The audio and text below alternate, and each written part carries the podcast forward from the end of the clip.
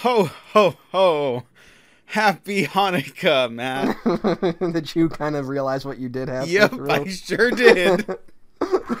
That's that is my uh, American centrist approach to all holidays, I guess. Apologies, everyone. Yeah, Welcome back Santa's... to another episode of Happy Amblin. I'm your host, Diego Crespo. With me is my co-host, Macaringo. I'm Magaringo. I'm so sorry. Hi. That was a genuine accident. I'm so sorry. Uh, we're here to talk about Eight Crazy Nights and the Goonies here on the Happy Amblin. Steven Spielberg and Adam Sandler retrospective, where we talk about all the films they either directed or starred in. Adam Sandler's never directed anything, and Spielberg has never starred in anything. But who knows? Maybe this Won't that be the podcast will encourage them to switch roles. I think you're forgetting about Spielberg's star-turning performance in Austin Powers and Goldmember. He's actually very funny in that. At least I He's got a think so. Oscar. And then a, a stunt double flips away. No, no, he can just do that. Wouldn't that be something to find out? Yeah, he just he just does that. So, uh, we're gonna talk about Eight Crazy Nights first, because we need to get that out of the way.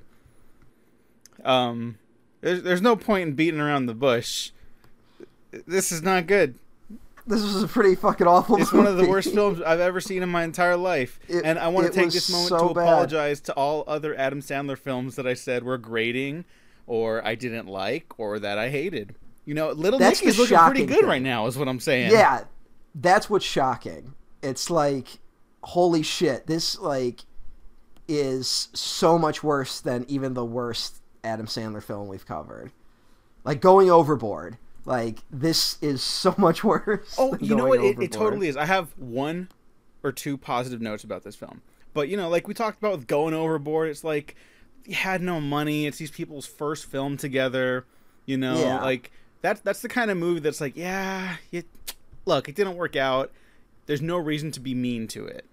It is it is a bunch And- of young independent artists coming together to make something and it didn't work. And also, uh, there's at least an occasional moment of comedy in Going Overboard. Mm-hmm. It's it's usually fleeting, but there's like a moment or two. There is I can't think of a funny moment from this movie. One that actually made me laugh in any re- I, there was maybe one moment. And that's it. You're gonna have to, to bring us back to that singular moment because I'm at a Yeah. loss. But I think it's also something where there were moments where I understood them as being funny, but by that point I hated the film so much that it didn't matter. like, This is a reprehensible, ugly, mean spirited, disgusting film, and not in like a fun way, like something like sabotage. yeah, Um, this is just like it's upsetting, unfortunately. Yeah. This is like the first because I'm pretty sure we're gonna have moments like this coming in the future. I don't know. But like this, I don't know. this is the first like hateful Sandler film. And it reminds you of like how close his other movies are just riding that line where some like are a little more hateful than others. But I, I I'll be honest, like of the ones we watched, I never felt any of them were one hundred percent hateful. But this one totally is. Yeah, I think what saves the other films, especially in hindsight, is that Sandler's characters that he plays, they tend to have like a charm to them, at- least if not in their writing or direction, in Sandler's like performances. He's like a likable screen presence. And what I will say nice about the film is that I actually think like an Adam Sandler animated musical is not a terrible idea. And I actually think the mm-hmm. animation is pretty good.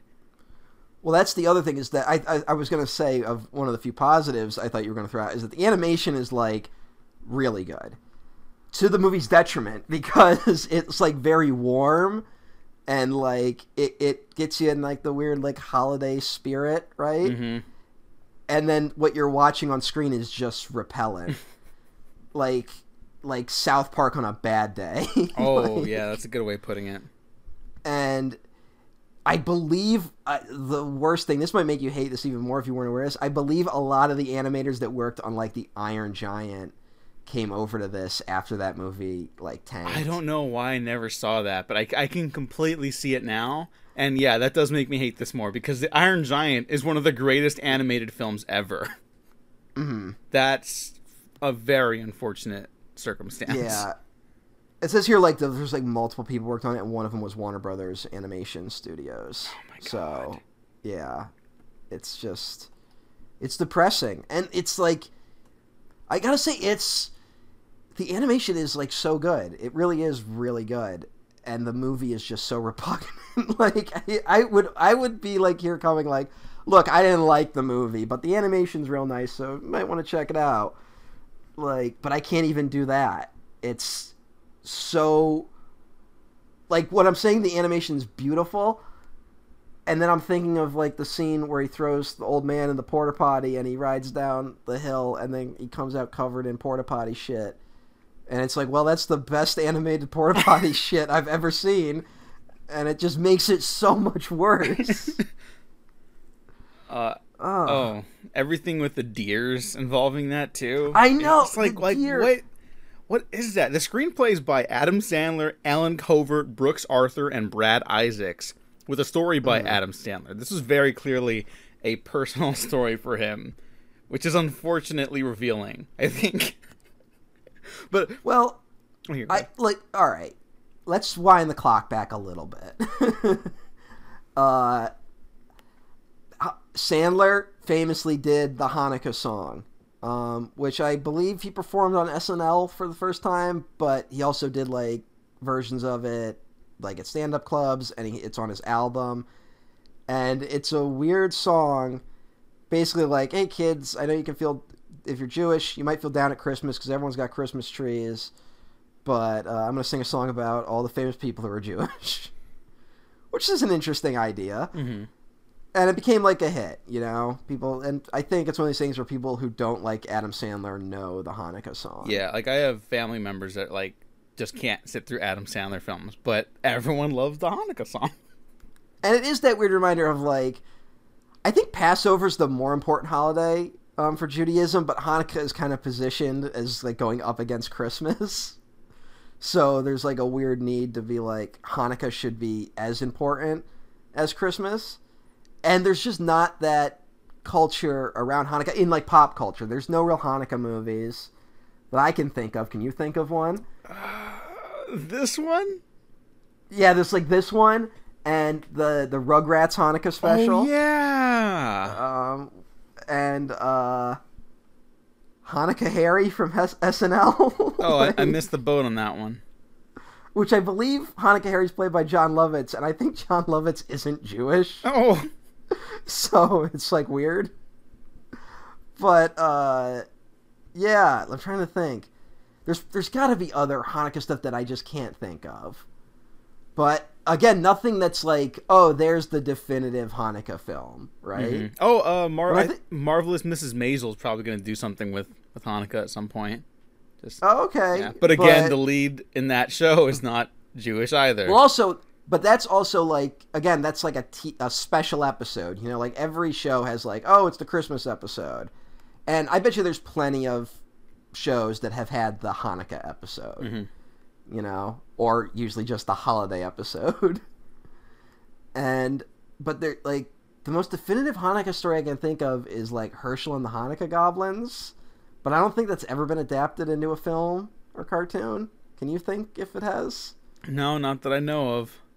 Do you know that story? I do not. I- he really. oh my god, Hershel. Hanukkah. That's a really good one. It's uh, about a guy named Hershel who like goes to town. And it's like, oh, we can't celebrate Hanukkah because the Hanukkah goblins show up anytime we light the candles. So like to banish the goblins, if I remember correctly, I haven't read this in, since childhood. Hershel has to trick each goblin into lighting uh, the different candles every night, right? Mhm.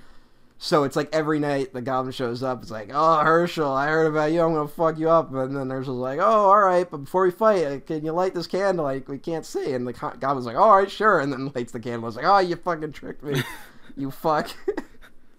and it's like you know, every night the goblin's like, oh, I'm not gonna fall for that shit. And then you know something happens. it's a fun story. I feel like it could make like a good 30 minute cartoon. I'm surprised it hasn't been adapted. Um, and yeah, and so it's like I bet you Sandler was like, all right, I have this power now. I have my own company, Happy Madison.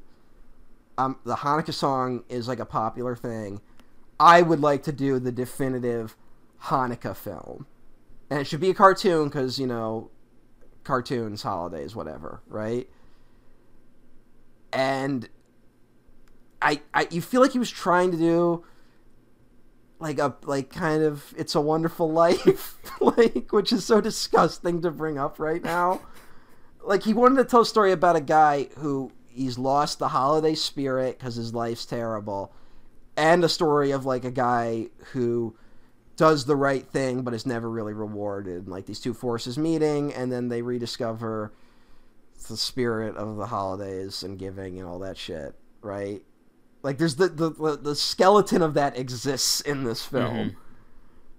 And then he was like, "Hey, Alan Covert, come over and let's just come up with the worst jokes imaginable." like he couldn't stop himself from doing the like also we're going to be raunchy and we're going to have poop jokes and fat jokes and s- sex jokes And horribly And- racist stereotypes. Horribly racist stereotypes because Rob Schneider needs money. And it's like if he hadn't done that and played it more straight, he could have done an okay movie, you know?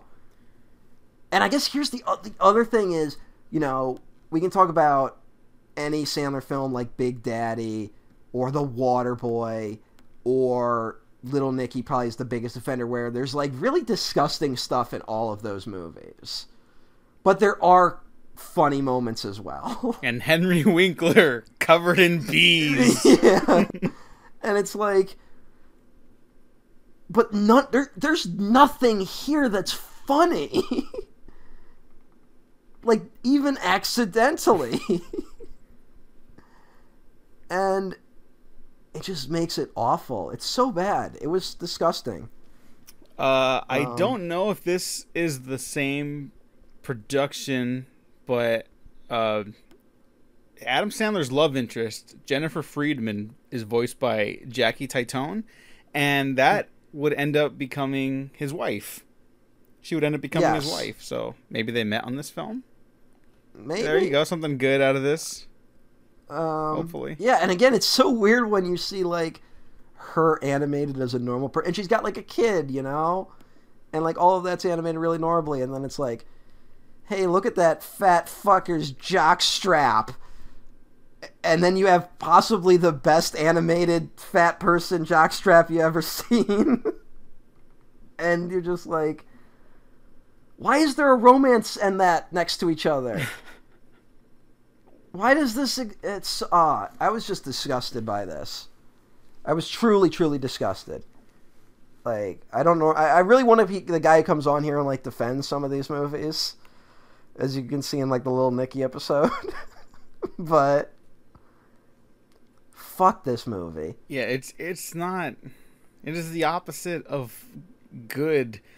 Uh, and we've we've talked about animation as a medium uh, for films and television, where like you really are able to keep a lot of the control of the story you want to tell.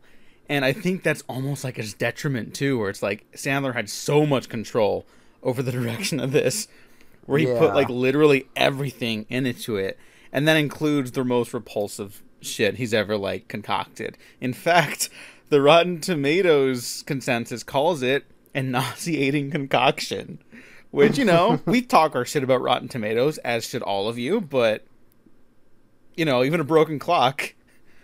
It's uh that that's Here's pretty something accurate. shocking. Roger Ebert gave it two stars.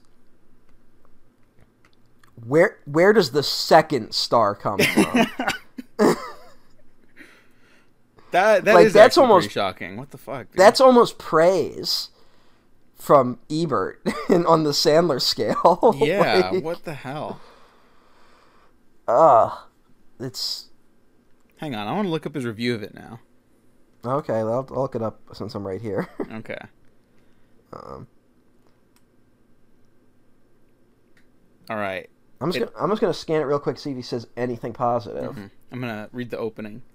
Heaven help the unsuspecting families who wander into Adam Sandler's Eight Crazy Nights, expecting a jolly animated holiday fun fest. The holidays aren't very cheerful in Sandlerville, which is why the PG 13 rating. This is PG 13? yeah, I mean. Whoa. Ratings mean Hey, no nothing. No woman in this movie enjoys having sex, so it's PG 13. Oh, fucking this fucking country. The holiday. okay, uh, PG thirteen rating mentions frequent and crude sexual humor.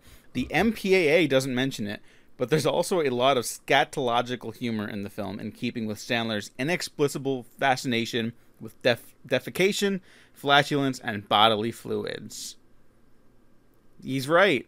Yeah, that is odd. That that that just warrants a PG thirteen. Like, I'm not a huge stickler for like ratings at all. Fuck the MPAA. Th- this is an R, I think. Like, it's so gross. How does that like? How does that not warrant an R? This is like a genuinely disgusting movie. Yeah. Here's an interesting uh, line, series of lines from the middle uh, of this review. It's interesting.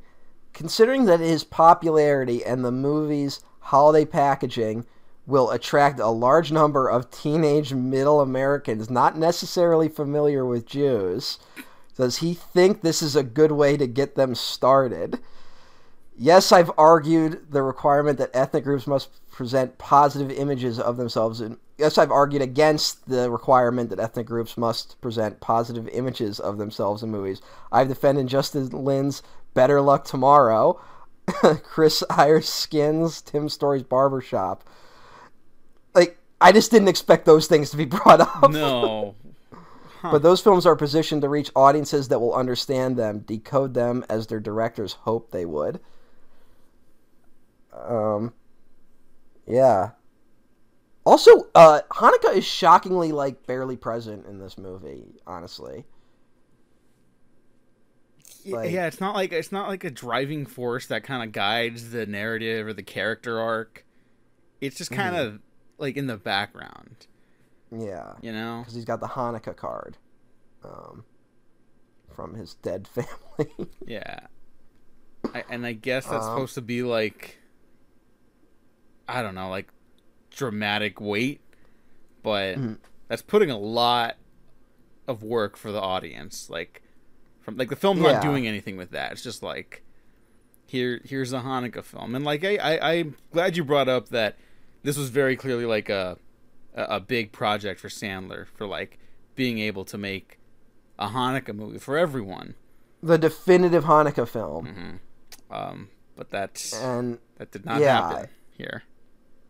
Not only did it fail miserably, I believe it set Hanukkah films back by like thirty years, which means we got about another decade before someone tries again. I'd be open for Sandler trying again, but don't let him come up with a story. You remember uh, the movie Christmas with the Cranks? I remember the commercials. I could not. I probably haven't seen it, but I remember the commercials. I saw it in theaters because Dan Aykroyd was in it. Oh, Um, man. yeah. Here was something that was like it was kind of like a window into like I didn't realize uh, how flyover states exist because the big plot of that movie is that the cranks are skipping Christmas and people are like, how can you skip Christmas? And I grew up in like a heavy Jewish community, and I'm like, what are you talking? A lot of people don't celebrate Christmas. this isn't that strange, and I guess there are just parts of the country where that doesn't really happen. And yeah, Two Americas, you know. Yeah, it, it really is. Um, although I gotta say, uh, Sandler, this movie bombed, so maybe that's like a good sign that this was even too much for the other America. Yeah, yeah, maybe. um, although the animators probably got blamed. Mm. Um, Yeah, that's too bad. Damn. You know, I didn't really think about that, like, in approaching this too, because like we're recording this way before Christmas. This will come out way before Christmas or Hanukkah. See, I'm doing it again. I'm so sorry. Uh, Yeah. But like, yeah, it's not. I don't know. I, I I know I know people that don't celebrate Christmas, and it's just not like they don't have other like holiday interest or even Yeah. religious interest. It's just not part of like their life. You know. And I don't know, maybe that's just because like L.A. is like filled with literally everyone from everywhere. but I don't know. It's it, it's always been understandable to me, but I guess like I don't know. It's it's holidays are fucking weird. I don't have a point there. I just I think that's interesting. I like. Um, also, uh, Eight Crazy Nights. There's, is there? Do they really uh, do anything with the eight days that I can think of? No, it just just takes Like, place over them. No, it doesn't even take place over all of them, does it? I mean, I'm assuming it does just because of the title, but like, shouldn't it be a thing where it's like, uh, maybe he's, you know, here's what should have happened. Adam Sandler dies in the opening of this movie. Oh my god. he dies, but it's he was a horrible person in life, so he's got eight days to like make Hanukkah special for eight different people. And so it's a movie about him trying to do that. And he's got to fight like the asshole tendencies in, in himself. So it's like a countdown to oh, what's going to happen at the end of the eight crazy nights. And then uh, that none of that happened in this. no. Um, instead, all right. Do you want to go over the two? Because there's basically two stories in this, Sure. which is shocking, shocking uh, number of stories for an Adam Sandler film. okay, sure, sure. Let's get into it. um, all right. The main character is Davy Stone, played by Adam Sandler. He's in his 30s. He's got a long criminal record, and uh, he. I'm not gonna go beat by beat. His fucking family died when he was a child, on like Hanukkah, and it like fucked his life up forever, and he's never recovered. And he's now like an alcoholic because he's numbing the pain of not being able to deal with the loss of his family. Very heavy subject for this movie, and it is kind of nuts to hear them like in the middle of this movie when all the uh, product placement sings at him.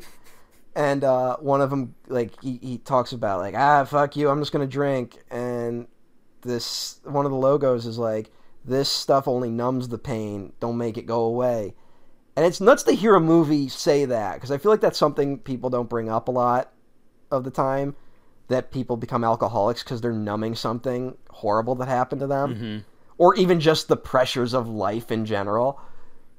And uh the movie it's so weird because it's like all right this is a guy that's given up on life but then his behavior isn't really that he's just kind of an asshole Yeah, they don't correlate. Like the character action isn't tied to like the trauma that is supposed to be driving him. Really, like, I like that you brought up like the the alcohol thing though. You know, I think of like Shane Black, another dude who writes stuff around the holidays. Uh, like in the Nice Guys, like the Ryan Gosling character. Like he, he's a terrible alcoholic because he's yeah he, he can't get over you know the death of his wife. Um, she dies in that movie, right? Sure, she died. that- yeah yeah because he couldn't smell and the house burned down Yeah, yeah, exactly. And so, you know, like it's never said in the film, but you understand that he blames himself for that and he's like drinking his pain away. So when he Yeah. finally decides not to drink on the job, he's able to like save the day and be hero to his daughter again finally. Yeah. And it's like a great moment. It's like a great film. It's a it's a huge like yeah. And this film obviously isn't like a film noir action movie, but Mhm. it brings up that really really controversial subject matter and i'm only saying controversial because it's not brought up in this country like at all ever and it would have been really interesting to dive into that. Yeah that's not this film at all. Instead it and like is, here's the uh, thing like i just it's also yeah. like a pretty simple like oh okay yeah he's numbing the pain. He's an alcoholic because he's numbing the pain. He's fucked up his life. Also he's afraid to get close to anyone ever again because of this tragedy that happened to him. Like that makes sense. There's been dozens of movies about this that aren't even that heavy. And it's like oh you know he doesn't want to get hurt again. So like when whitey is trying to be nice to him and he at some point he just snaps on Whitey and like because he drives him away because he's afraid of someone getting close to him again. But there's no like build up to that. He's an asshole to Whitey from like day one, and not like like oh I'm like kind of a dick, you know. Like I'm gonna make it hard for you to love me type shit. It's like Whitey has a seizure and he like doesn't want to help him. and it's like no that's a big like that's bad it's it's a little That's hard to come back from that, and the character in the film doesn't come back from that. yeah the narrative it's- says he does by the resolution of the film, but we as the audience never get the grasp on that. So, yeah like what what really made him turn around well, the film had to end. I guess, but also it's like here's so here's this movie's logic of what happens. Adam Sandler, drunk, ruined his life. He suffered from tragedy. Blah blah blah. Uh, oh, my phone's ringing. I gotta shut that off. Um, suffered from tragedy. Blah blah blah blah. Uh, he's he commits a crime. He's gonna go to prison, but then this old man rises up and then is like, "I'll take care of him." And What was that? How, how do you say it? I'll take care of him. I don't know if that's what he sounded like, but I had to try. No, that that was pretty Uh, good. It's pretty good. Um, yeah, and then this guy takes him in, and he doesn't improve. in fact, he just acts horrible. And then the guy is like, the old man's like speaks the very obvious message where it's like, you know, you never got over the death of your parents, and he freaks out and snaps on him, and like drives him away. Then he goes to a shopping mall, and all the logos come alive, and tell him to let it out. And then he finally reads the Hanukkah card his family left him. And so, because of those logos, he decides, oh, I should be good to Whitey. That's not an arc. Well, it's a sequence of events that occur on screen for an allotted period of time. Under 79 minutes, I believe. 76 Yeah, minutes. sh- This film is 76 minutes long. Shocking. I was sitting here being like, "Good Christ, this is, is this two hours?" And then I'm like, "No, I'm 45 minutes in." Yeah. It Um, feels way longer than that. Wait, how does that happen? I One of the shortest was, films released in the last century. What the fuck? Uh, and then, all right, and I guess now is the time to talk about the other plot in the film, uh, which is the the plot of Whitey Duvall, the guy who takes in Davy.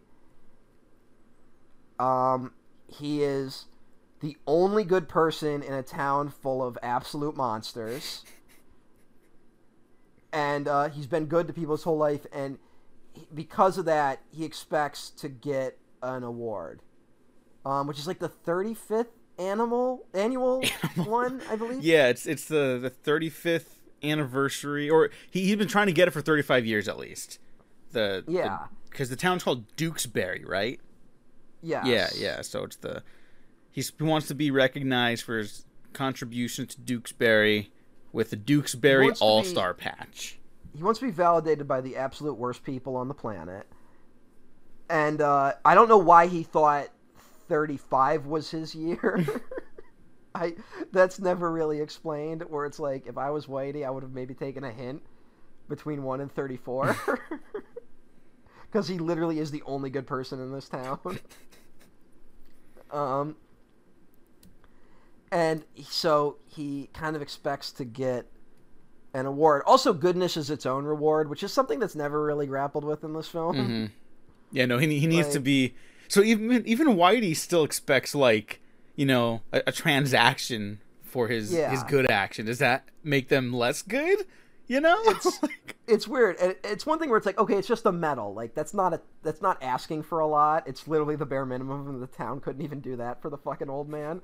But uh, this as for comparison, um, it's a Wonderful Life. Um, in that movie, George Bailey, when when shit goes bad, it's like real bad stuff. Like he's in a financial bind and he might go to prison. You know, like shit goes really bad for George Bailey, and he's like, that's when he's like, I'm gonna kill myself. I wish I'd never been born because he's like, I did all this good shit my whole life, and now bad stuff's happening, and like I can't recover from this. And he's like, why did I do any of that? And then he has reminder, and it's like, look, all the good stuff you did, it really helped the world in a lot of ways, even ways you might not have noticed. And then at the end of the movie, it's like people show up, and it's like, George, because you we heard you were in trouble, and you've helped all of us so much, so we're gonna come together and help you out of this bind, you know? where it's like you know you help people out, they'll help you back. That's very noble thinking and a very good Christmas lesson. But it's not like Whitey is like, oh no, Whitey had a heart attack and he can't afford his medical bills. Oh, the town's gonna come together and help him, right? It's just a fucking patch. I was getting really emotional because "It's a Wonderful Life" is one of the greatest films ever made. I I was- cry every fucking time. Yeah, dude, it's it's just like movie. it's so good, and you feel so good about life and everything about it, and it's just like God, Yeah. oh, what a picture! Also, and then you're like, and then fucking Whitey Yeah. immediately brought back down to earth from this piece of shit. Oh my God! also, you know, Adam Sandler is the guy who could correct the one sin of It's a Wonderful Life, which is that Mr. Potter must be killed. and so, it, it- like, Adam Sandler could have just done, like, you know, the Jewish version of It's a Wonderful Life. and at the end of the movie, like, everyone comes and helps out. And then they go and beat the shit out of Mr. Potter yeah, just just do that. it would have made total sense. You could have thrown him in the porta potty and thrown him down a hill. like I would have loved it in that context. and then, and then you have to end the film with him saying, "This is the happiest beating of my life," yeah, oh yeah, as opposed to this film's "This is the happiest seizure of my life." Yeah. which is a real line that is said in this motion picture from 2002. yeah. No one rushes to help him when he has a seizure. I think they they just leave stuff like that because if you start ad- having the characters address it, the implication of how awful it is starts setting in. You know, Yeah, it's like. Fuck, man! What a what a movie! What a terrible experience this was. Yeah, what I'm an sorry. awful- Like, awful, awful film. oh my god, Um, yeah. We should run down um, the Sandler regulars that appear in this film and then get the fuck out of here. yeah, yeah. We, we won't be spending much longer on this one, but I also want to say this was directed by Seth Kearsley. I don't know what else this person did, but they haven't directed a single movie since.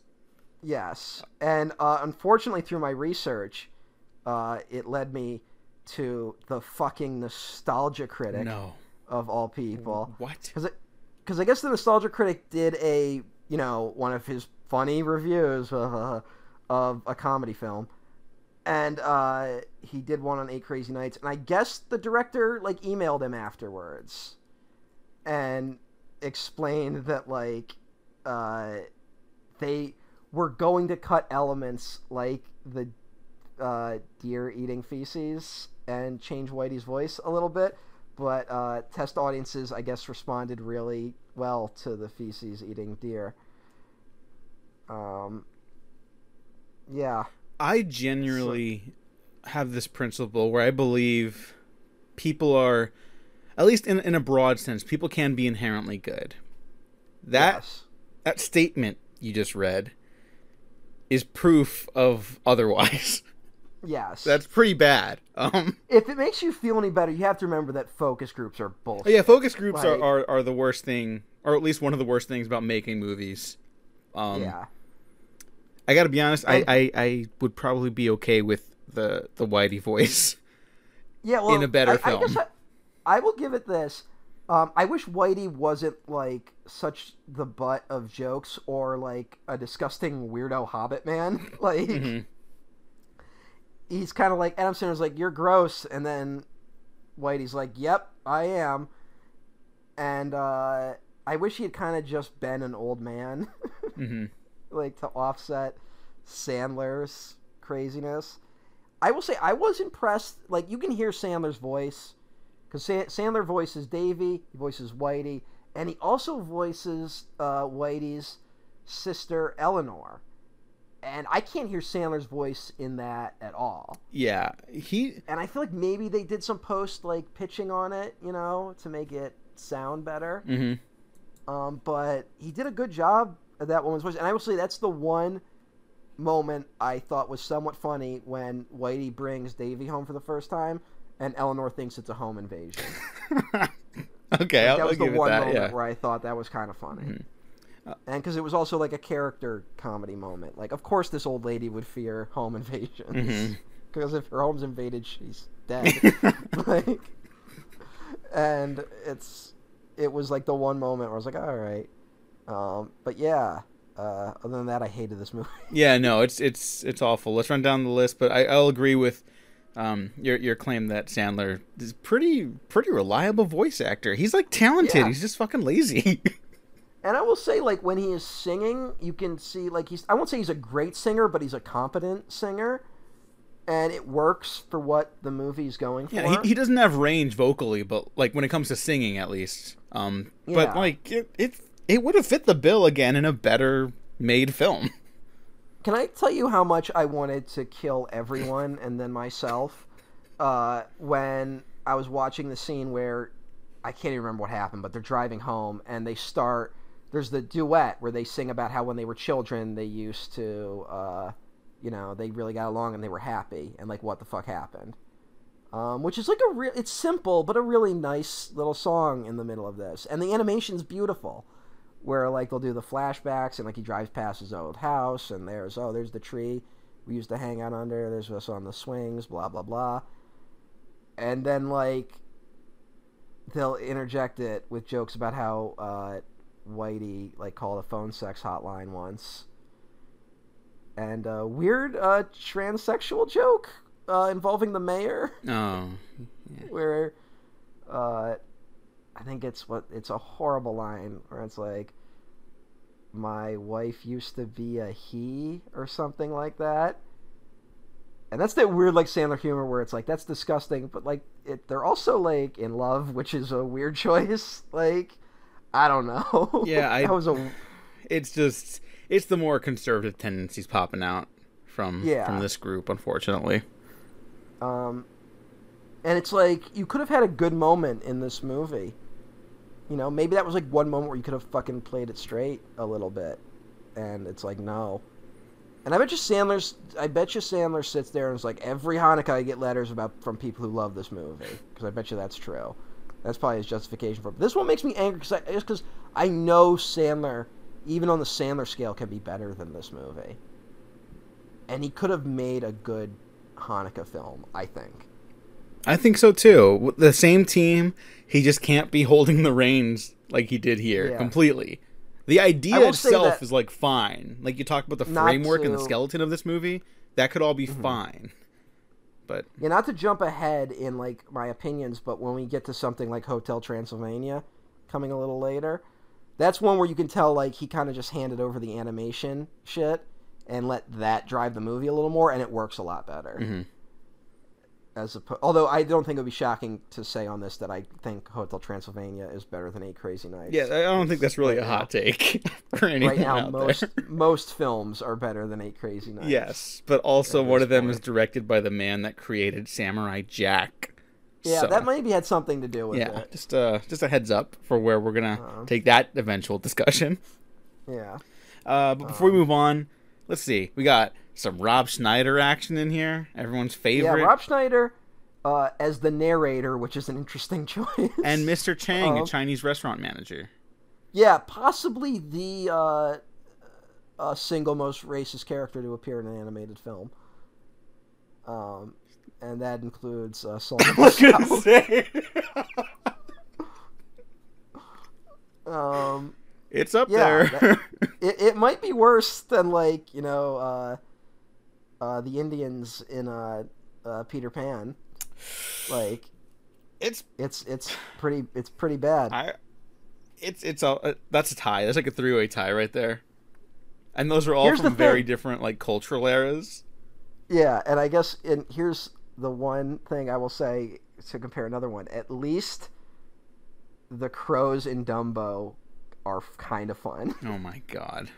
At least they do something and they sing a nice song. but do you know one of the crows' name is Jim Crow? Wow. Should I rewatch Dumbo? Um, you know what? Dumbo's like a good movie. It's just horribly racist. Oh, okay. That's not even the most racist thing in the movie. There's a part, in, and I'm surprised no one talks about it, where uh, there's a there's a part where the workers are setting up the tents and stuff, and they're singing like a worker song, and it's very clearly meant to be like a black working song. Oof. And they, I, it, I might be misremembering it, so don't homie, but I I kind of remember last time watching it. They kind of say like, plantation working wasn't so bad. like, there's like a line like that in the song. Well, yeah, we don't have time to unpack all that. Know? But uh You know, if you here's the thing, if you did a live action Dumbo, you could do like a really interesting thing about like how m- minstrelly is like tied to like racist stereotypes and like clowns and circuses, and how like circuses kind of exploit downtrodden people and make fun of stereotypes, something you know, racial stereotypes, but also physical stereotypes like big ears. Like you could make a really insightful commentary on those things, unless your movie's directed by Tim Burton. yeah, but Danny DeVito and Michael Keaton rematch. Hey, you know what? Danny DeVito did wear a big hat in that film. Mm-hmm. Mm-hmm. I still haven't seen it because I've I've skipped out in the last like five remakes or reimaginings or whatever. Yeah, But that was the thing that I almost saw- got me. I was like, it's a Batman Returns rematch. you You know? know what? I will say Dumbo like does occupy like a weird place in my heart. For some reason, the teaser for Tim Bur- Burton's Dumbo like really got to me. Oh, really? Like it really got to me. But I was also like, it's Tim Burton's Dumbo. This is gonna be bad. like I still knew enough not to see it. but I, I every now and then I will just watch that trailer because I'm like, wow, I wish this was attached to a better movie. Isn't that funny how that Oh. happens sometimes? Where it's like that really goes to show, like, yeah, it's all marketing, but like making hmm. trailers is almost like an art form in itself. Yes. But you can like evoke real emotions through like the, the the hype machine almost not even a hype machine just like get people excited to see something like that could be really special and moving.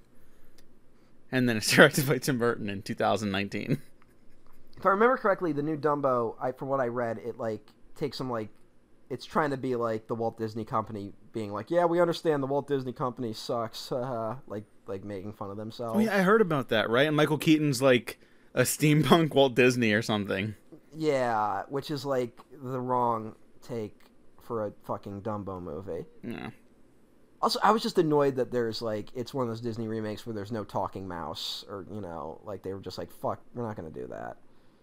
We're not gonna have any fun." yeah i'm, I'm fucking fucking just like shaking and crying at the thought of a live action lilo and stitch which is apparently going to oh, happen Oh yeah, yeah, which no one wants. No. But um, it'll probably make eight hundred million dollars. yeah if you go to see that movie But- you're dead to me hold me to this yeah, like unless like they do something radically different with If it. it's fucking directed by like Guillermo del Toro, then sure. It's directed, But- yeah, it's directed by Guillermo del Toro, and it's not a remake of Lilo and Stitch. It's like, hey, what happens when Lilo grows up? So it's kind of like a sequel film, but we're gonna do it live action because that would make a little more sense. Like the childlike wonder's kind of gone away a little bit, and maybe you just tell an original story. Um, I would maybe see that. I don't want to see a one-to-one remake of Lilo and Stitch. You know, that's actually a pretty good idea. I don't want any version of a live action Lilo and Stitch, but if they had to do it, that's not the worst way to do it. Well, here's the thing, not to make this about the Walt Disney remakes, but I think every Disney film has like some meat to it where it's like if you wanted to tap into it in some capacity, uh, you could totally like just tell a different version of this story or like I think Maleficent's the right idea where it's like tell a version of this story the, from the perspective of the villain, right? Mm-hmm. Like that's what you do. Say what you will about fucking Cruella, but I like that as opposed to just doing 101 Dalmatians again, which the only reason they didn't do it is because they already did a live action remake Yeah. of 101 Dalmatians. But like you could take these stories and just tell an original story or like sequelize it or do something different, especially the early Disney stuff.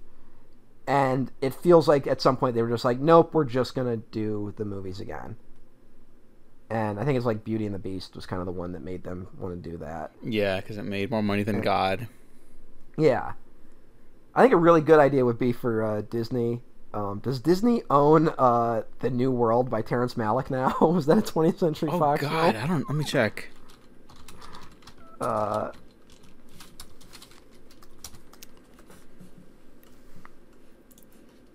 No, it's owned by New Line, so that's like a Warner Damn. Brothers subsidiary. Because I was saying what they should have done was just re-release that and just call it Pocahontas. That would have been so fucking be like- funny. that just that's like, hey, here's our Here's our Pocahontas remake. Yeah, it could finally make its money back Yeah, hey. because it's also a really good fucking movie. Or like, and then you get the Disney stuff like Hunchback of Notre Dame, which is like a deeply flawed film, but has like a lot of good stuff in it. Mm-hmm. And you could totally remake it in a way that made it a good film. And what they're going to probably do is like get Josh Gad as Quasimodo. Like, it's something would just be terrible.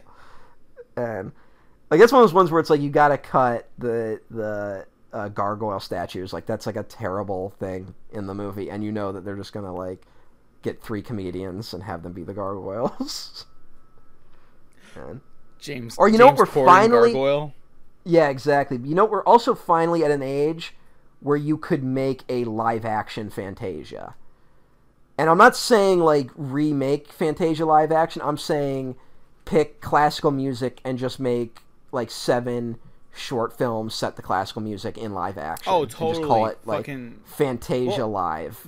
You know? Well, Fantasia Live would be awesome, but see, my thing is that the new Fantasia, because at some point Fantasia 3000 or whatever is going to happen, right?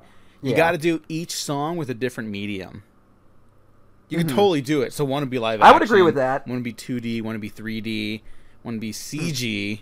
You know, just fucking mix and match. One of them should be like fucking rotoscope for all I care. Yeah, I would I would agree with that. I just think that in this age of digital filmmaking, we could totally get away with like top to bottom live action Fantasia with just amazing visuals. Oh, yeah, like, yeah. to- like to sh- just show off what we could do if we ever let filmmakers make what they want. yeah. if if they ever let people make movies again in this country, that's what they should do. Um, so yeah, and that's so that's Rob Schneider, Mr. Chang. um, yeah, uh, Kevin Nealon's the mayor. Um, who and also the weird thing is they just Rob Schneider plays the racist stereotype, but everyone else just kind of looks like who they are.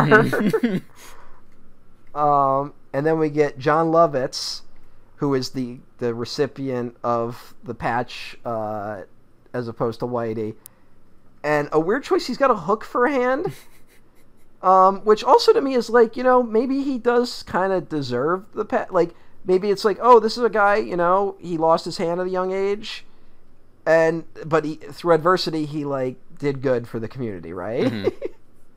So like maybe he does deserve the patch. I don't know. It's weird that like he's the guy where it's like, oh, they gave it to this asshole instead of Whitey. Like you know, it'd be kind of interesting if it was like Whitey uh, then has to realize like, oh, the thing he wants, like he doesn't actually need right now. Someone else needs Yeah. it more than he does, and then like they uplift each other that way. Like that would be a really nice, wholesome message for the holidays.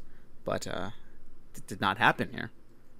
Mm-hmm. So, Also, um, some brief cameos. We got uh, the Sprouse twins oh, that's right. are the K- KB Toy soldiers. Uh, Blake Clark, who appeared as Farmer Fran in The Waterboy, is the Radio Shack walkie-talkie. Uh, Peter Dante, who's appeared in a bunch of these, uh, is uh, the Footlocker referee.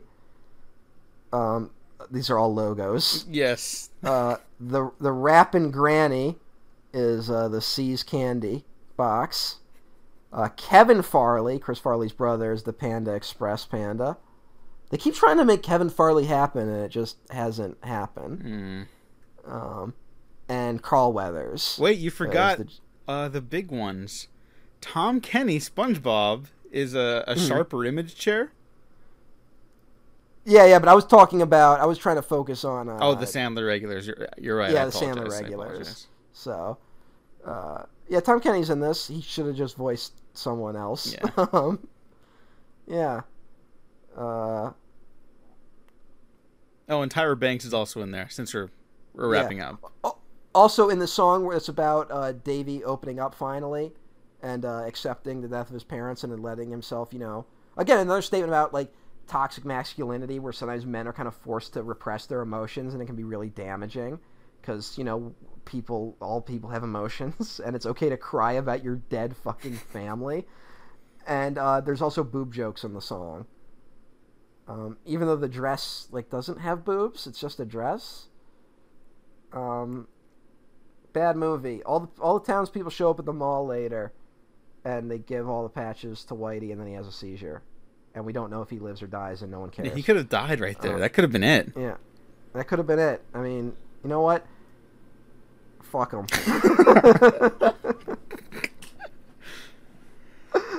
uh, Whitey didn't really learn anything because what he really should have learned was that this town doesn't deserve his his trust or love or joy. And there you go. That's the sequel. Uh, Whitey leaves to go be a good person where it's going to be appreciated, and everyone else is like, "Wait, there's no more good people in this town."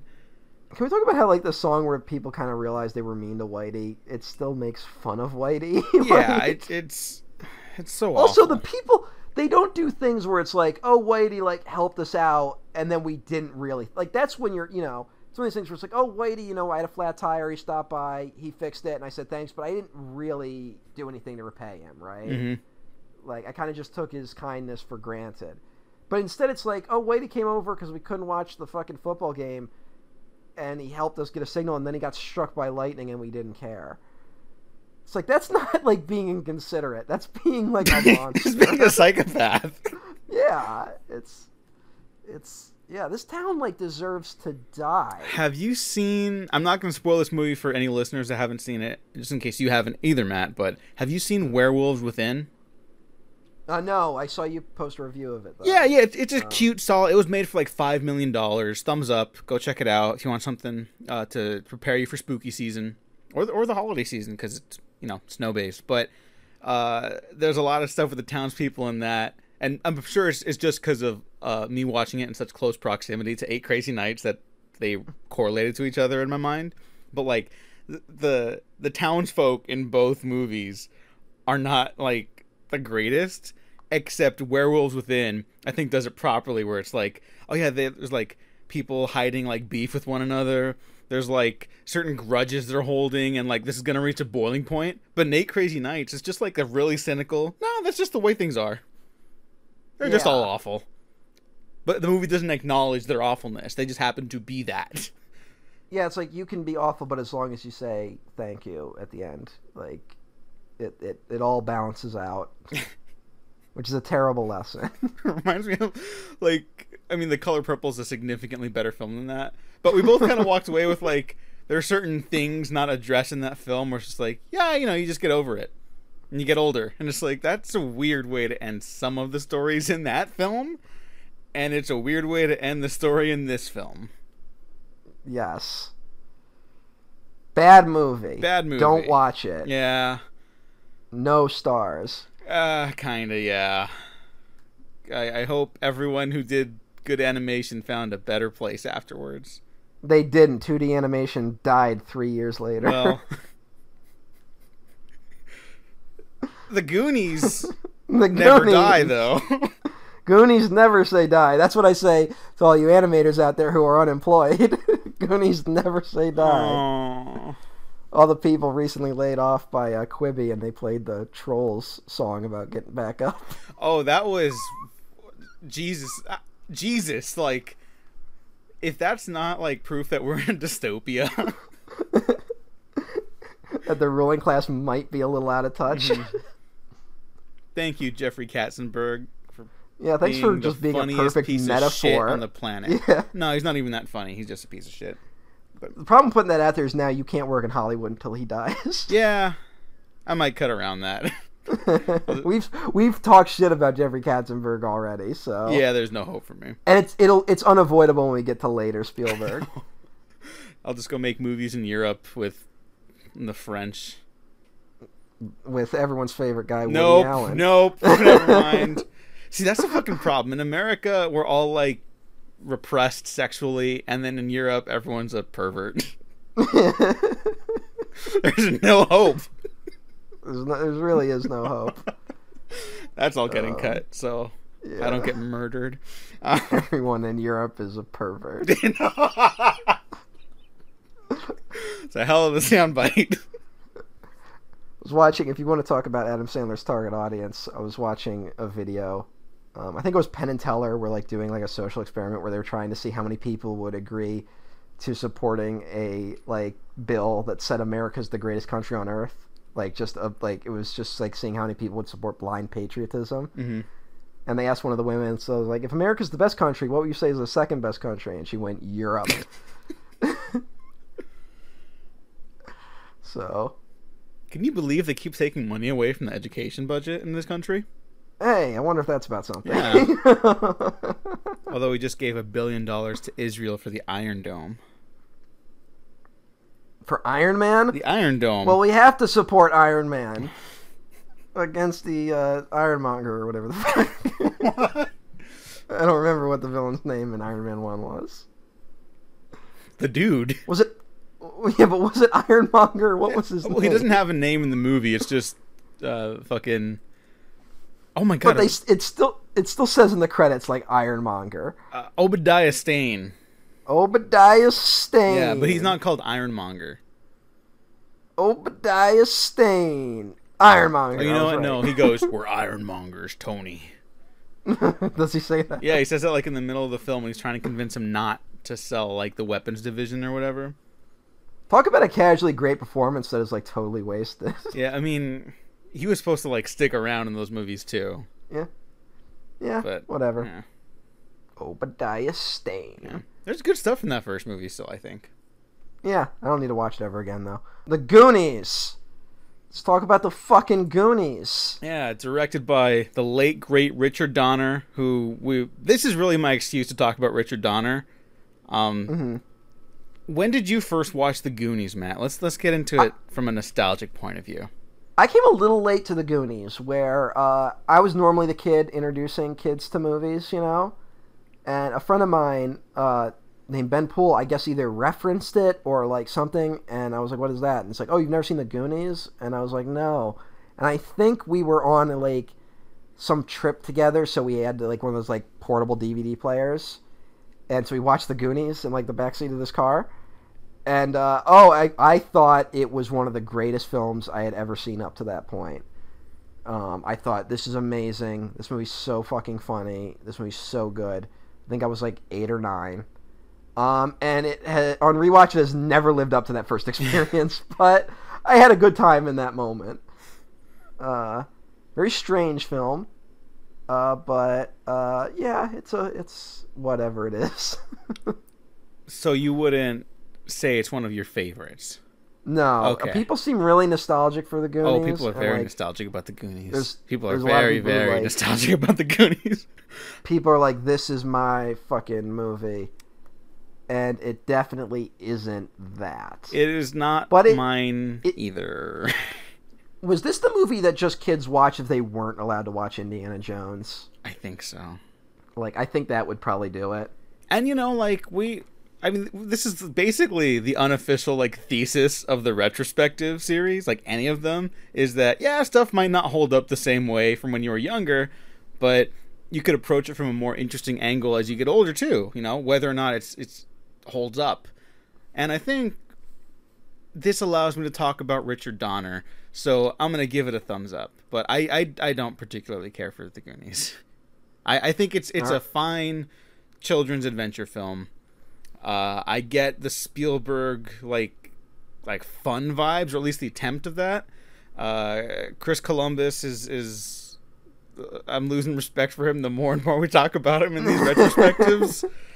Um, and the cast is is is great. But mostly, I'm here to talk about Richard Donner. I I'll take or leave the Goonies. I'm not trying to be someone who tilts their nose up at this movie.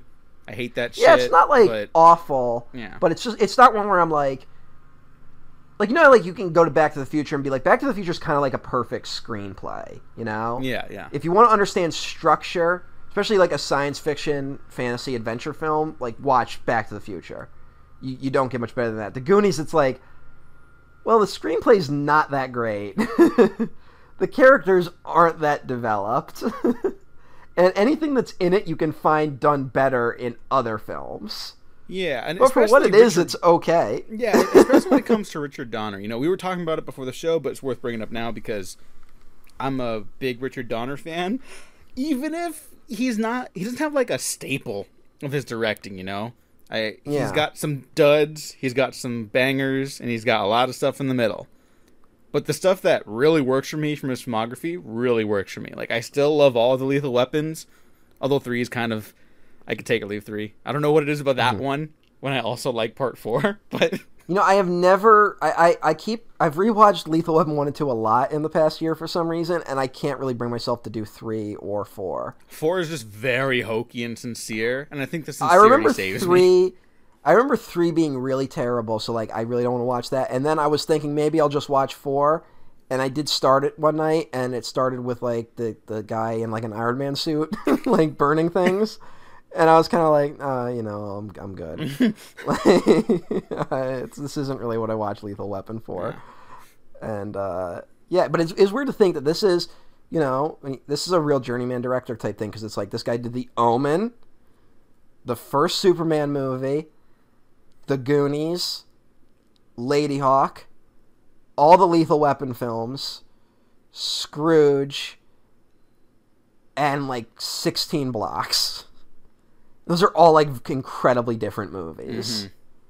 There isn't like really any connective tissue between any of them. Um, I I'm sure you want to talk about this if we ever do a Superman retrospective, but what are your opinions on the Donner cut of Superman Two?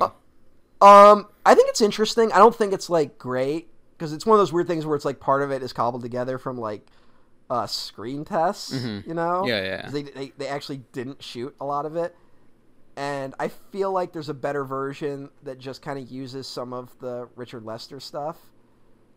Um, but uh, it's interesting, and I kind of wish I could at least see the original intent of Superman being like this two part roadshow that was going to go around. I think that would have maybe been a, not. It would have made the first Superman like a less complete movie, but I think it would have been at least interesting. yeah, yeah. Because that thing where like Superman's supposed to turn the planet back at the end of two, and that's why Lois Lane doesn't remember who he is. And instead, they had to do like the weird contrived. Oh, when he kisses her, she forgets things, like, which is weird. Um, but yeah, it's it's more just interesting Okay. than uh, a fully complete movie. Yeah, I don't I don't like it as much as the first one either, but that that first Yeah. one uh kind of gets more special over time. Yeah, And- the first one's like, wow. It's I'm surprised this movie is this good when you consider like how cynically it was kind of thrown together. it's like you know just some some crazy Italians trying to make a fucking movie. And I mean, like looking back, like at that era of film in, in uh, uh, 1978, it's like who would you pick to direct Superman? You know, it's like oh Steven Spielberg. Spielberg says no. Yeah, Spiel- And then that happens, and like you, I wouldn't have picked Richard Donner. Like looking back Oh, at like what I well- understand now, you know. Well, before you go to the obvious choice, then you go to Sam Peckinpah, of course. and and then uh, you only fire him because he pulls a gun on one of the producers. and then you get Richard Donner. so, and he was a director yeah. who just had like a lot of flexibility, you know, and that that's Yeah. uh, that's pretty cool. You know, the mark of a great director isn't always like your your visual staples. Some of them do have that, and then others have something like Donner had. And Yeah, I think the only thing with Donner that like makes him hard to classify is like there are other journeyman directors, and you can be like, well, you get him for this reason. Like you get him because he can make X Factor work really well, which means maybe he's not good at doing like a really introspective character piece, but maybe he's good at doing like an action movie, right? Um, but I I can't really pin down what Richard Donner had that like made him unique in any real capacity. But I would like to. Re- I want to rewatch. I haven't seen like Ladyhawke in forever. I remember really liking it, but I don't remember it at this point. yeah, I brought it up before Uh-huh. on the show, but I really like 16 Blocks. Um, Mm-hmm. I know he wanted to do one more movie after that for a long time. He, Yeah. you know, the talk of Lethal Weapon 5 as recent as fucking last year, 2020. The producer was as- like, "It's gonna happen." I believe we talked about it on an episode that we released the week he fucking died. like I think Yeah, that's I how, think so too. That's very. I think. Oh, boy. I think that's uh, how long he was trying to at least do another one. Yeah, yeah, Um, and then you sent me. Uh, he did an interview with Nolan that's like really great. yeah. Um, I'll if there's a full link to it up because it, it comes and goes because it's a special feature from the Dark Knight trilogy. Uh, Mm-hmm. I'll put a link to at least the cl- uh, small clip of it in the YouTube version of this where Nolan and Donner just talk about like what inspired them and their origin approaches for the big two superheroes. You know, and I just think that's a little the- funny that it's like, well, Burton did it first, but no one really. no I- one I- remembers it for that. I think the best thing and worst thing you can say about the Burton Batmans is they're kind of Tim Burton movies and not Batman movies. Yeah, yeah, you know? And like as we've talked about them, I've definitely come to appreciate them for that significantly more. Yeah. And that's that's fine. I don't need movies to adhere to what I want all the time. hey, you know what the worst thing about the fucking Goonies is? That we're already off topic about it. That, but also that uh, it clearly was one of the big inspirations for fucking Rise of Skywalker. Oh, the fucking stupid ass knife shit. Yes. Stupid fucking movie. Um, this is, ugh. yeah. I try not to get too That's heated the- on this podcast because it's just movies. Who gives a shit? But yeah, That thing is like where it's like I'll like I'll say this like Goonies, fun movie, it's fine, it's good for kids. Don't fucking try and make another Goonies movie. Don't try and make your version of the Goonies. I don't want to see it. I think you can make children adventure films, but I get chil- what you're no, no. saying completely. Children adventure films are great, especially when they have to fight a killer clown. but they're they're not like don't do this version of it because there's not a lot here. It's like, oh, let's go find a treasure with kids. You know, it's like it, it it puts you in the mind of like, oh, we're gonna go. Out. It's like playing outside with your friends, right? It captures that emotion. That's totally fine, but it should not be a goal you're aiming for, in my opinion. You know what? I, I think to bring it back to Richard Donner a little bit too. I think he's generally really good with set pieces, and I think the set pieces in the Goonies are like they're not outstanding. They're not like here's what you go to the Goonies for or anything, but Yeah, I, I think they're fun. solid. They're fun. Yeah. And it's like, oh, she can play the piano.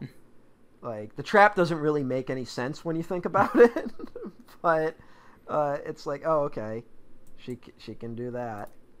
Um, I just it's also like this movie has that weird like it's like right in the middle of the '80s, and this is one of those movies that's held up as like, man, they wouldn't make this shit for kids anymore, where they got to deal with like a dead body, and the Fratellis are after them and it starts with like an escape from prison man. You know like how people from the that like worship the 80s are like that? Yeah, and it's like you probably could get away with it if you wrote a good movie. Also like stranger things is like super popular Mhm. with kids. It's like yeah you know yeah. I think nothing. people that worship the '80s are also the ones that don't understand that we never left the '80s. yeah but also don't understand like what was actually good in the 80s yeah, and part of it is that yeah this movie's not great but like it's it's a little it's it's unique in its own way and you know i, I don't know it's just it's eh. I think it could be seen as like a fun staple of 80s nostalgia. Like on its own Yeah. merits, I, I think this is where I definitely have had trouble with looking back at stuff from the 80s lately. On its own merits, I think it's a fun little slice of adventurous nostalgia. The I do at least connotations like- about it being like this unimpeachable thing from the 80s are what really frustrate me about this movie and a lot of other movies. And it tends not to even Yeah. be these movies' faults. You know what I mean? yeah like i don't even think the goonies is trying to position itself as a like as a like classic in that capacity Yeah, you like again, like we're talking about Richard Donner, and he just like he would go make a, a solid film to the best of his abilities. You know, work sometimes, didn't work other times, whatever. Uh, Yeah. fucking, you don't need to get defensive about everything from then. and it's just a thing of like oh you know it's a fun movie for kids like it's almost like it's honestly a little closer to like a disney channel original movie you know? yes, there you go. That's exactly it. This is totally people's Halloween Town. Yeah, exactly. Like they're not great, but like you know, they they serve their purpose and they're f- kind of fun. Mhm. It's no Spy you know- Kids, is what you're saying. Yeah, it's not. No, Spy Kids is brilliant. Yeah, no, but- Spy Kids is although, who genuinely knows, great. we we could be the assholes to like in twenty years from now. We're like, they don't make movies like Spy Kids anymore, and then like you know, you show someone our age in the future that, and they're like, I don't get You it. see the people made of thumbs, and they're just like, "Okay, Grandpa, time for bed." Yeah. yeah. But I don't know. I don't know. It's weird to talk about Goonies because again, it's kind of like Rise of Skywalker, where it's just like we got to go to the thing to do the thing to stop the thing before the other thing. You know? Yeah, you know, and if you're gonna make like a, a decent kids adventure movie, like you could do a whole lot worse than the Goonies. But they, Yeah. I don't know, like I see people say like, "Oh, these are such iconic characters," and I, maybe I just missed the boat in it because when I saw it, I was not a child. Mm-hmm. I I was I was older, and I Well, I, I don't get the see it as a impression ch- that they're very memorable. I did see it as a child, and it just uh, like I, I don't know. It just re rewatching it. It it just doesn't do much. I I just as I got older, I'm like, oh, I don't really need to like Goonies isn't one where I'm gonna be like, no, you got to see this shit. Yeah, Like, yeah. Oh, you know what? I'm talking um, shit about the characters. I like Sloth. Sloth's fun, I, I, I just like oh, characters that that are, are outside the norm. You know, like I even Yeah. here's the thing. Even like a piece of shit movie like Bright, the orc cop who gets picked on, I was like, oh, I like him. He's an underdog. Yeah. Like I got a soft spot for characters like that, even in a huge astronomical piece of shit like that movie. So yeah. I don't know what that says about me. Uh, oh, Eh, but you know I mean, what? I get it. I, I I you know what I I like I like Chunk. I think Chunk's funny. I gotta be honest. Uh, not not in the like haha it's funny because he's the fucking fat one, which is like unfortunately a big '80s thing. yeah, yeah. But I I like his like that he's got like this reputation all over town of being a liar, like. Where it's like, hey kid, isn't this like that time you said you knew Michael Jackson and shit like that, you know? Yeah. or eh, like he's just repeating plots from movies he's seen like to call what he calls the cops and he's like no i'm trying to report an actual dead body i found and no one believes him like that's kind of fun yeah, yeah. and i do like that he's kind of on his own adventure for a lot of it where he, he gets like kidnapped by the fratellis and stuff and they're like pointing guns in his face and i do like when it's like kid confess everything and he just confesses to everything bad he's ever done in his life like that's i find that funny hmm um, joey pants is in this Yeah. Oh, the cast Uh, is here you go. I don't yeah. think the characters are that memorable, but I think the cast is obviously very memorable because it's filled with people that would go on to have huge careers. yeah At least a a handful of them did. Robert fucking Davi's in this. Yes, that's a weird one. Um, that like I was, I, I remembered like that character. I'm like, holy shit, it's Robert Davi. I forgot it was him.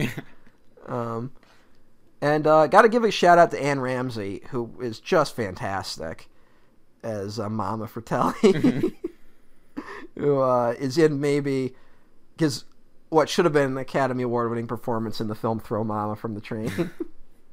Owen, I think about that all the fucking time. So, oh, yeah, I know your son Owen. He's a nice boy. No, he's not. He's fat and he's stupid. uh, she was fantastic, and she only passed away like like four years after this came out. Aw. Um, yeah, but uh, terrific, and just had like that mean face and a mean voice, which I believe part of that was that she had like throat cancer or something. So like the surgeries kind of gave her that voice. Um, which I mean, she uses it to great effect. Mm-hmm. Yeah, definitely. Uh, and of course, the the other big, who would become eventual heavy hitters, are like Sean Astin, Josh Brolin, Corey Feldman, who's who's unfortunately gone through his troubles from circumstances Yeah. outside of his control. Well, of it's weird where Corey but- Feldman was like the biggest actor of the group at the time. Yeah, And now it's like, oh, you know, life's horrible. yeah, yeah. A lot of unfortunately sad stuff about that. Mm-hmm. Um, but I also want to shout out uh, Jonathan Ke Quan, of course.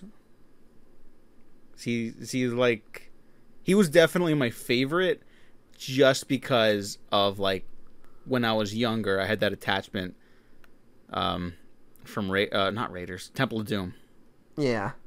Yeah, Short Round's back. yeah Um, yeah, you know. Uh, it's a fine film. yeah that's fine. I mean I know, I re- everyone's I- seen the I really- by this point I feel like Yeah, I just I don't have a ton to say about it, other than uh, it's fine. if you haven't seen it and you're in your twenties, like maybe check it out, but I can't guarantee you'll like love it. Um, yeah I don't know I, I like the ending a lot I like that like that I like that things get like progressively cartoonier the deeper they go into the tunnel. Mhm. And then they're basically on like a Pirates of the Caribbean pirate ship by the end. yeah and see like that's the fun stuff in this movie you know Yeah. I do like that the villain is like this country club that is uh, gonna take over the Goondocks. like, Yeah, yeah. I mean, there, there's like a, an almost working class angle at that, or you know, no, a straight up working class angle because you know they're trying to trying to save It, the. it area. would be funnier though if it's like, look, we got all this gold from the pirate ship. We can save the town. His parents are like, fuck that. We're moving out of the shithole. like, which feels like that would probably happen. Yeah. Um, can we talk about all the maniacs that like thought we were gonna get a sequel to this movie for years? Oh, the maniacs include Sean Astin, Josh Brolin. Well, look, I look, they're in the movie, fine, whatever. But I'm talking about like the fi- like who wants to see the Goonies grown up? It's like the same people that remade Raiders of the Lost Ark. I guess you're right. I mean, Yeah. You know, like we criticize like this 80s nostalgia that makes people like blind a lot, but it's like a real problem still. I think. And and it's just um I don't know what you would even do for a Goonies 2 that wouldn't make me like just shy away from it and be like, "No, thank you. Don't need to see that." yeah. like if, if you want a sequel to the Goonies, I, I don't I, I think you need to grow up. Is that hard to say?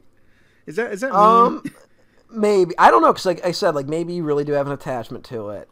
I don't know. I just don't understand. Like there was maybe a window in like the early early two thousands, right? Mhm.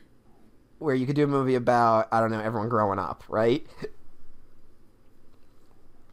But they held on to it for like they held on to it forever. Like like it, it was talked about until very recently that they were going to do another one. Richard Donner, as recently as like 2010, was like the Goonies sequel is a definite thing. It will happen. uh, Spielberg even said something like not too long ago, like where he's like, "Yeah, we're still talking about it, but we don't know." And I think there was a pilot shot recently. I think I remember reading that, and then it was like Fox was like, "Ah, no." Mm. What is it with Um, Richard Donner movies getting like TV adaptations? I don't know. Everyone just. I d- That's why I think like I wouldn't hold him up as one of my favorite filmmakers, but I think maybe he was one of like the great American filmmakers. We just didn't really realize it because everyone wants what he achieved like casually.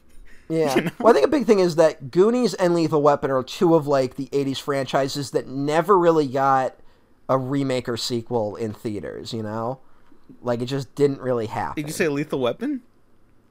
Yeah, Well- but they got a TV show later. They got three sequels on Lethal Weapon. No, I said, but I'm saying like as a franchise. Oh, okay, like Like, a, they- like they- a you know, they- reimagining.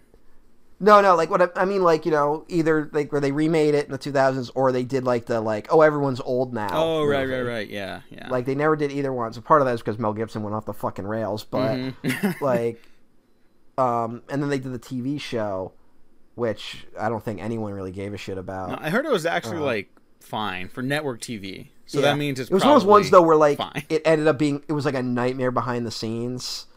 Like there was like all these like cast tensions because then they fire the one guy. Yeah, they fired their Riggs because apparently that guy's a huge asshole. Yeah, and then uh yeah, I've, I've, the stories you hear about is that like kind of everyone was terrible on it. Oh, I, Um, um, yeah, yeah, Unfortunately, yeah. That's there's a lot to Um, get into there, but yeah, it, it seems Yeah. very tense. do you know about the uh, Goonies two video game? No, but you know what? So if it had to exist, that's probably the way to do it. Yeah, well, here's something weird. It's not like there was. 'cause remember when they made that Back to the Future game a few years back, and it was kind of like the unofficial Back to the Future Four. Oh yeah, yeah, yeah. yeah. and you know, and it, it was it, it was like cute, and it was like this nice little thing. Um, that's not what happened with the Goonies. The Goonies two was made in 1987, two years after the movie. Hmm? Yeah, it's this weird thing where Konami, I believe, made a Goonies video game, right? Because everyone made tie-in video games for the Nintendo Entertainment System and other consoles. But it was only ever released in Japan. They never released it in the United States. But it was popular enough that it got a sequel, so they made a Goonies 2 that told an original story and it was released in the United States. So if you live in the United States, you can only get Goonies 2 on NES. Wow. And it's a completely original story about the Fratellis broke out of prison They've kidnapped all the other Goonies save Mikey, I believe, and you have to rescue them. That's kind of the video game plot. But they also have a mermaid that they have captured. So it's about freeing your friends and the mermaid.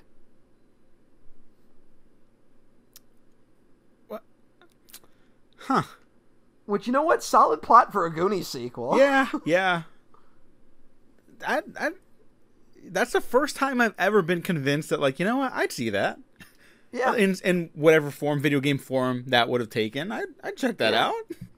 Although the weird thing is, like, I've looked up, like, you can look it up and read the plot where it's like, oh, you got to rescue your friend Annie, who's a mermaid, who's introduced in this story. But you play the game, it doesn't really explain that until the very end. She's a mermaid, Oh, she just happens to be okay. That's weird. Yeah. Um. and she's on. She is on the box cover as a mermaid, but like I've I can't find like instructions for it anywhere, like as a PDF. I was like, do the instructions at least explain that she's a mermaid? it's such a weird detail. And uh, yeah, I think a good one. Honestly, like yeah, I would probably see a Goonies sequel if it was about rescuing a mermaid. Yeah, fuck it. Just get seems like weirder a- with it. Yeah, More- more like fantasy elements. and also doesn't get like too crazy. Mhm. You know, like I feel like there's a version of it where it's like, oh no, like we gotta go on a pirate time travel adventure that would be like terrible. Mm, Or the Goonies in space. Yeah, but like Goonies. Oh, it turns out there's a mermaid living under the Goondocks. Like that's a pretty fun idea. Yeah. And I guess this game is like highly regarded by people who like that era of video games. I've never played it, but um, interesting little tidbit right there. So if you want your fucking Goonies sequel, there you go. Yeah. I mean, if it got me interested, I, I'm just assuming the Goonies heads, as I'll call them, are like frothing at the mouth right now. You know what? Uh, I I'm willing to bet. I would honestly just see any kid adventure film where they rescue a mermaid. that seems like a fun kid plot. yeah, yeah. You know what? More more family kid adventure films with mermaids. There you go. We solved the problem. Yeah. And that's Or why Pirates of the Caribbean 4 is a masterpiece. You know what? I remember liking that one. Really? Unfortunately, I have not seen it since it was in theaters. Oh, though. let me make it clear to the listeners that was 100% a joke for me. That's the first movie I, I- fell asleep during. I remember that one though having a plot where it was like a kind of a Goonies plot. Put a thing on a thing to do a thing. Yeah. You know, like, and then I just remember the only interesting part of it was that, uh, like the Spanish are after him in the background because they want to get to the Fountain of Youth or some bullshit. Yeah, there's like five different groups going for the Fountain of Youth, and it's like, yeah, for for a movie like that, it sounds kind of fun, and you watch it. once the uh once the Spanish get there, uh, and then the twist is that they're going to destroy the Fountain of Youth because it's anti-Christian. And I remember being like, "Oh, that's actually kind of fun," and that's about it. Also, Blackbeard's in it, right? yeah, Ian McShane, like that's fucking brilliant. Yeah, That even the last two Pirates of the Caribbean movies have like individual things. It's like, okay, that's fucking awesome, and then you watch the movies, and it's like, ooh, pirates are fun. I hope whatever they're cooking up with the Margot Robbie one is good. yeah, yeah, me too, me too. She's been really smart with her movie choices, so like it gives me hope. Mhm. Um, Goonies. Oh yeah, we talked about this because Spielberg wrote the story and kind of co-directed it. I don't think we ever explained that. Oh yeah, no, no. Um, And Chris Columbus wrote the screenplay, and he sucks. But hey, hey, he's. I don't think he's doing Gremlins three anymore. So thank Christ. Um, please, for the love of God, don't let him do any more of the Christmas Chronicle movies. oh yeah, please. he just killed what could have been the this generation's Goonies. Yeah, that that first one's still just like such a fun surprise. Holy shit! He wrote Christmas with the Cranks. Whoa, it's all connected. All the bad things are connected. The the Chris Columbus extended universe. yeah. Um. Thank God we will never do a Chris Columbus retrospective. You don't want to go over we- such classics as Heartbreak Hotel. um, the Bicentennial Mrs. Man. I, I was trying to find a deep cut, but I haven't seen most of them. Actually, no, I? Love You, Beth. Cooper. I, Remember, I love you, Beth Cooper. I'm trying to ignore that one because I did. I can't see believe we that. were still making. Are we still making movies? I feel like it might finally be over, but it feels like it held on for a long time. Where it was, uh, really greasy-looking nerdy guy falls in love with a hot lady and wins her love. Well, that's the that a- universal high school experience. Yeah. I saw that film in theaters. oh, really? You did? yeah. Not my proudest moment. well, Not worth watching. we all see movies like that, I guess. When you're in high school, you'll see fucking anything. Yeah. Try to talk your friends into going to see Michael Clayton. And they're just like, no. I, that was an HBO viewing for me, and I was like, "Holy fuck, this is great!" You know. yeah. Whereas my theatrical viewings were like, The Hangover, and Transformers Two. Yeah. The worst was though, like because I have no personality outside of movies. Um, every year when it was like my birthday, I'd kind of be like, "Well, what do you want to do?" I was like, "Well, I'll go see a movie." And unfortunately, there were some years where there was just nothing good playing, but I felt obligated to go see a movie, and I saw some pretty bad movies on my birthday. Venom Two almost came out on my birthday this year, and I was like, Hey. "Oh fuck yeah!" Because I actually know- want to see what fucking weird shit Andy Serkis and Tom Hardy cooked up. I don't care about Venom, but they're weird enough to get me into the theater, and it's only ninety minutes, so I was like, "Okay, yeah, I could do that." well, that's a great sign. yeah, Um, but that I didn't happen. that Venom two trailer is like really good. you think so? I really think so. Okay. That's a really good trailer for a goofy monster movie, which is what Venom is. Yeah, It's yeah. not a superhero film, it's a goofy monster movie. Yeah, which is like the right approach for a, a Yeah. weird Spider-Man unofficial spin-off. Yeah, exactly. Yeah, don't try to make a real movie. Do It's like, that. I, I that's why I know I'm out of touch because everyone responded really strongly to the new Spider-Man trailer, Mhm. and then I saw uh, I was in theaters and I saw the Venom trailer. I was like to myself, I was like, "Oh, that's really good." And someone next to me was like, "That looks like shit." I was like, "Oh, okay, I guess." Venom retrospective? hey, two movies. No, I, I, I, I can't reclaim that first one. Yeah, um, I I only saw part of it. no, Um, nah, it's not good. Yeah. Uh, it's one of those things where like, wow, Tom Hardy does his job. Yeah, well, it's fun to watch Tom Hardy lose his mind. Yeah. That's what it is. But there's a movie around that, unfortunately, which is not good. So, Goonies. Goonies. It's, sure, check it out if you like nostalgia. Like that's not even me being like flippant. Like if you like that you- yeah, era if you of, really of have a nostalgic films for young for- kids, check it out. Uh-huh. And one that also acknowledges that a lot of people in the fucking 80s were living in fucking poverty. Uh, Oh, yeah. Goonies is one of the better ones. Yeah, we don't really have like class focused films in in America right now, unless they're like heady dramas. You notice that? Yeah. Wonder what that's about. Yeah. It's, it's- the world's bad. Yeah. Um, well, Ethan's going to hate me because he gave this five stars on Oh, Letterboxd. Ethan. Um, Oh, Ethan. but uh, which makes him the only person to give it really that high a score. one one other person gave it four stars, but I'm not going to call them out. No, there's a couple who who gave it higher ratings that I follow. Well, yeah, but you follow idiots. half of them gave it high star ratings. The other half gave it low star ratings. So now I will say this: Goonies isn't one of those movies where if I see someone's giving it a high rating, I'm like never going to listen to their opinion again. yeah, like I don't. but I think we're both just like lukewarm on it, but it's we don't like Yeah. have any negative feelings really about it.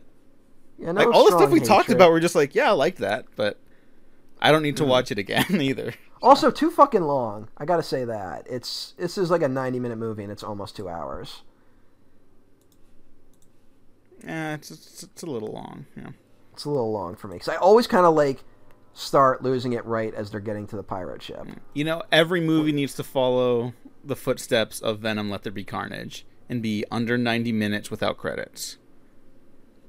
Why not? Yeah. Watch that be like the worst Yeah. movie ever made. And I'm like, I mean, it might. It it, it could. yeah, it could be. Um, I'm like, Well, because 90 minutes is also like a bad sign normally, because that means a studio cut that fucker down. Mhm. But uh, it could, you know, if that if it was designed to be a 90 minute movie, then it it could be a good movie. yeah. yeah. Um, Unlike the Goonies. No, no. Again, it's Uh, fine. uh, it's, yeah. That's fine. Go check it out or don't. Like it. It's better than like something like Ready Player One. You know, if we're talking about like young adult adventure films. I have to think about that honestly. Really? Okay. I'm not saying they're like it's better, but I, it might be par for me. Okay. Okay. Like, yeah, because I didn't hate Ready Player One. Ready Player One gets really bad at the end though. So, Mm. um, the the movie I should say the book is bad. The book is bad all the way through because that guy's a hack. Fun. Eh, hey, you know.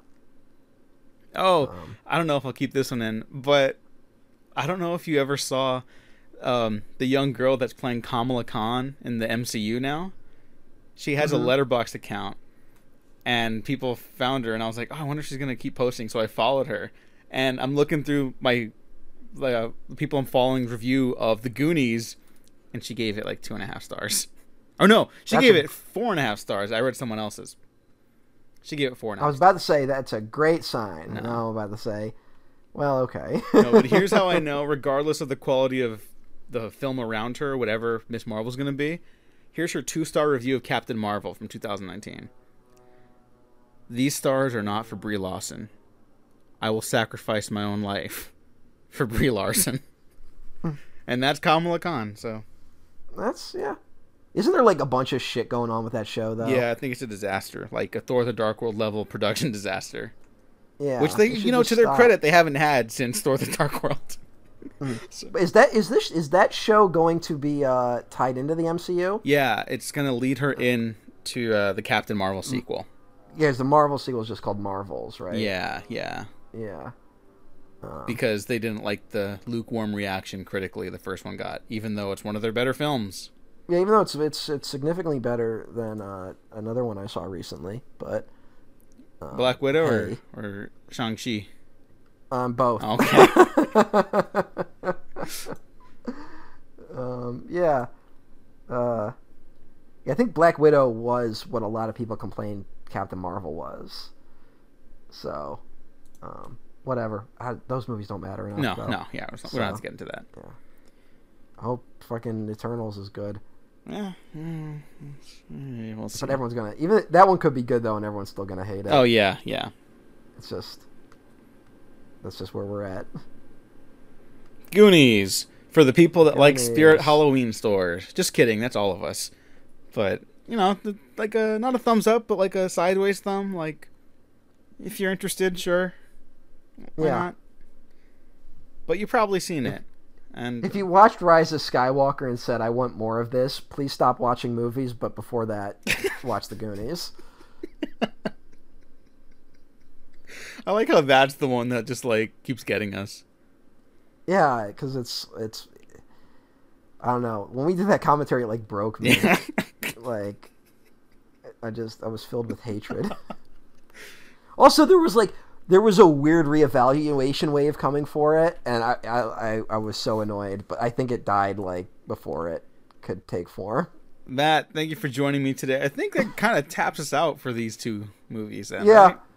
yeah. Not not One a great extre- day for us, frankly. one was extremely hateful. The other was okay. like, kind of uh yeah we usually get more out of these but not this time i guess a bad sign of things to come for Sandler, I guess. Like, uh, this is you got to hope that um, we get less like this, because fuck that movie. well here hang on i'm not gonna. I'm not gonna respond to the individual films coming up obviously but let's take a look uh-huh crazy nice oh no oh no! oh no Oh no! No!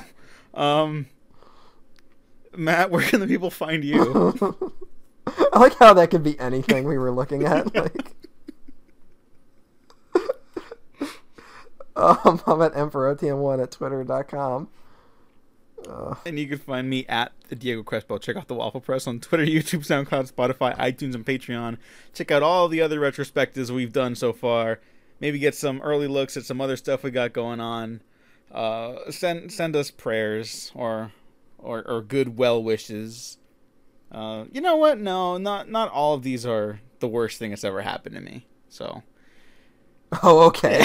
so we, we'll, we'll probably be okay. But yeah, go uh, like and subscribe. And if you didn't like this, like and subscribe anyways, because you might find something you do like. So thanks for listening. Thanks for watching. We have been professionally unprofessional.